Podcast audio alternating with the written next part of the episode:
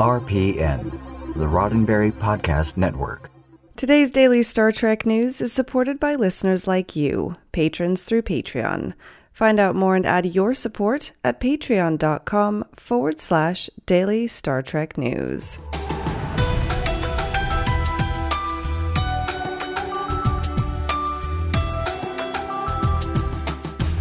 Hello and welcome to your daily Star Trek news from the Roddenberry Podcast Network. I'm Allison Pitt, and today is Friday, August 16th, 2019. On today's show, Barbara March, Star Trek's Lursa, has passed away.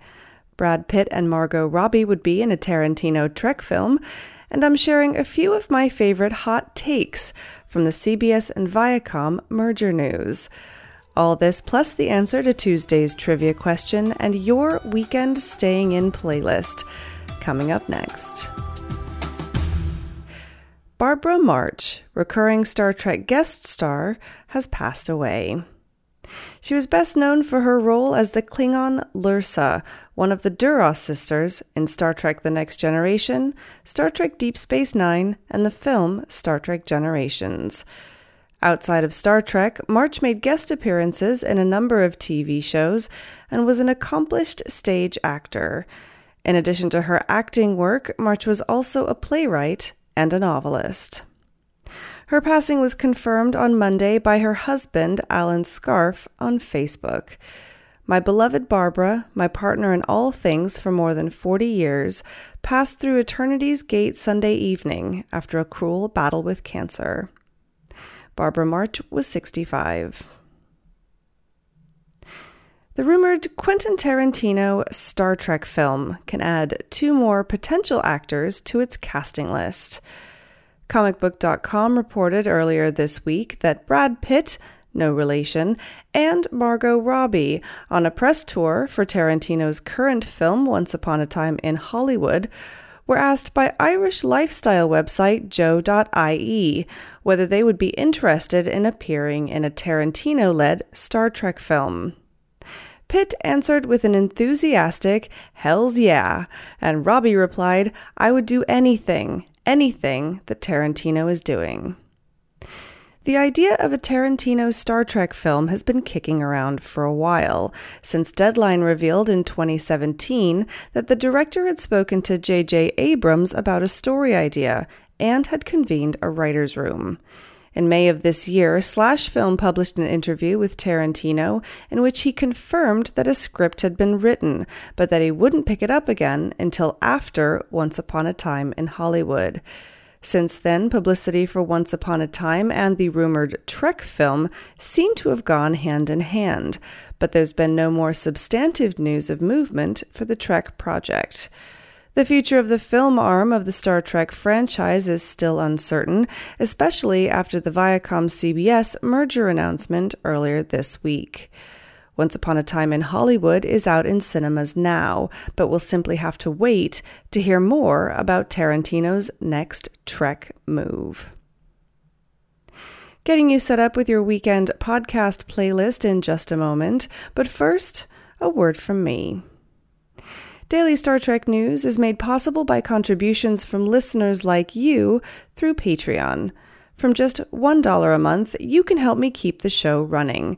To find out how you can be a part of the Daily Star Trek News family, just head on over to patreon.com forward slash Daily Star Trek News.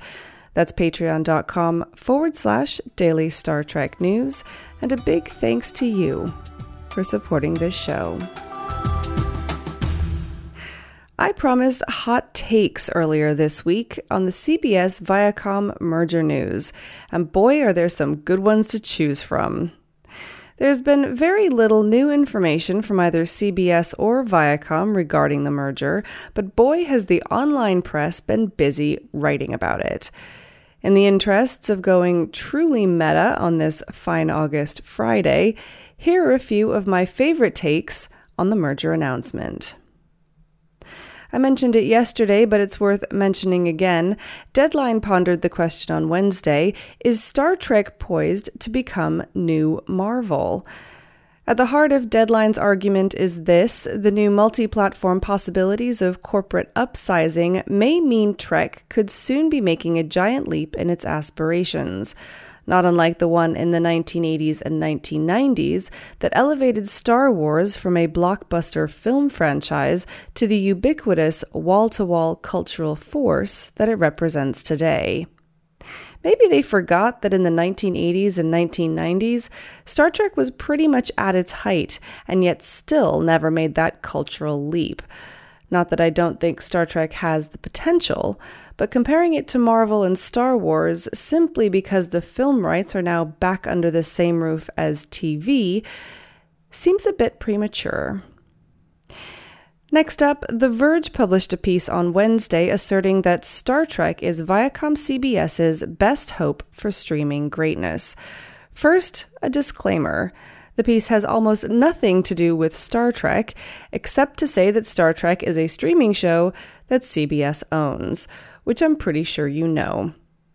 However, they do make the very good point that, as Eric Schiffer, a streaming analyst at Patriarch, told them, Streaming through CBS Viacom is going to dramatically scale in subscribers, and that will only go further with even more acquisitions. This is now a platform to stack a lot of other things. CBS All Access isn't just CBS All Access anymore.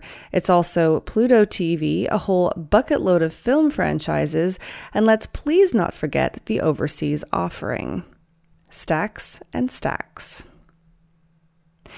This next article wins the headline wars this week.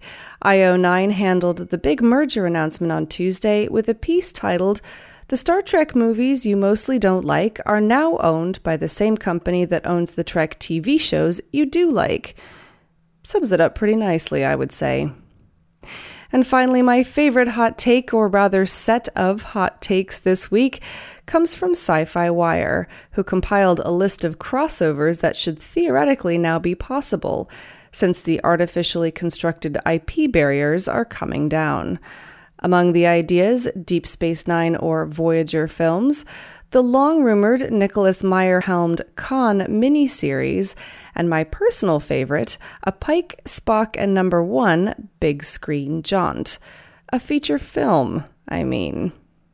It would be a pretty neat way to satisfy the fan desire for as much Anson Mount as possible, while keeping the scope of the project limited and avoiding canon pitfalls.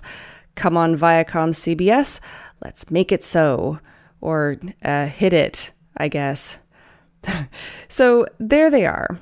My favorite hot takes from the biggest Star Trek news story to hit since they announced Star Trek Picard last year.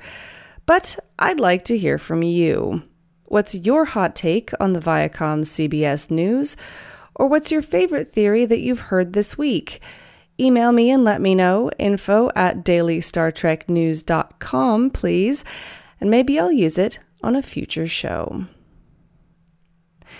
Now it's time to get you set up for the weekend with the latest podcasts from across the Roddenberry Podcast Network. This week on Mission Log, the crew of Deep Space Nine goes back in time to five years from now. Can Sisko and company make sure the Bell riots happen the way they're supposed to, setting the path for the Federation's future? It's past tense, parts 1 and 2 on Mission Log. And on Mission Log Live, the two newest shows on the Roddenberry Podcast Network, Shabam and Daily Star Trek News, maybe you've heard of it. Join John and Ken to talk Trek, as well as our recent trips to Star Trek Las Vegas. On Women at Warp, the crew interviews Star Trek Discovery actors Jayne Brook and Rekha Sharma at STLV. And episode 2 of Shabam is out this week. Besides getting to stay home from school, what's happening when we actually get sick? This episode is all about the things that make us sick, why it sucks to be a carpenter ant, and what's so great about a lymph node, whatever that is. Finally, on Priority One, the team are catching you up on the week's biggest news stories and the latest in Star Trek gaming. Also, the Priority One Armada is celebrating its 100th episode with a marathon 12 hour Star Trek Online Twitch livestream. You can find out more about that at PriorityOneArmada.com. And of course, head over to podcasts.roddenberry.com for all of the Roddenberry Podcast Network shows in one convenient place. Now, the answer to this week's Trek trivia. On Tuesday, I asked you what was it that the Kobayashi Maru struck, which breached its hull and left the ship disabled and in need of rescue? The answer a gravitic mine. According to Memory Alpha, a gravitic mine was a type of mine used during the late 23rd century and beyond. They could be used in space against starships or on a planet against ground personnel. For more Trek trivia, tune in next Tuesday. Well, that's it for today's daily Star Trek news from the Roddenberry Podcast Network. For more great Star Trek podcasts, be sure to check out podcasts.roddenberry.com. This show is supported by people like you, patrons through Patreon. Find out more and add your support at patreon.com forward slash daily Star Trek news. If you'd like to get in touch with me, just shoot me an email at info at dailystartreknews.com or find the show on Twitter and Instagram at Daily Trek News. I'm back on Monday with more of the Trek news you need to know. I'm Allison Pitt. Have a wonderful weekend and live long and prosper. Podcast.roddenberry.com, the Roddenberry Podcast Network.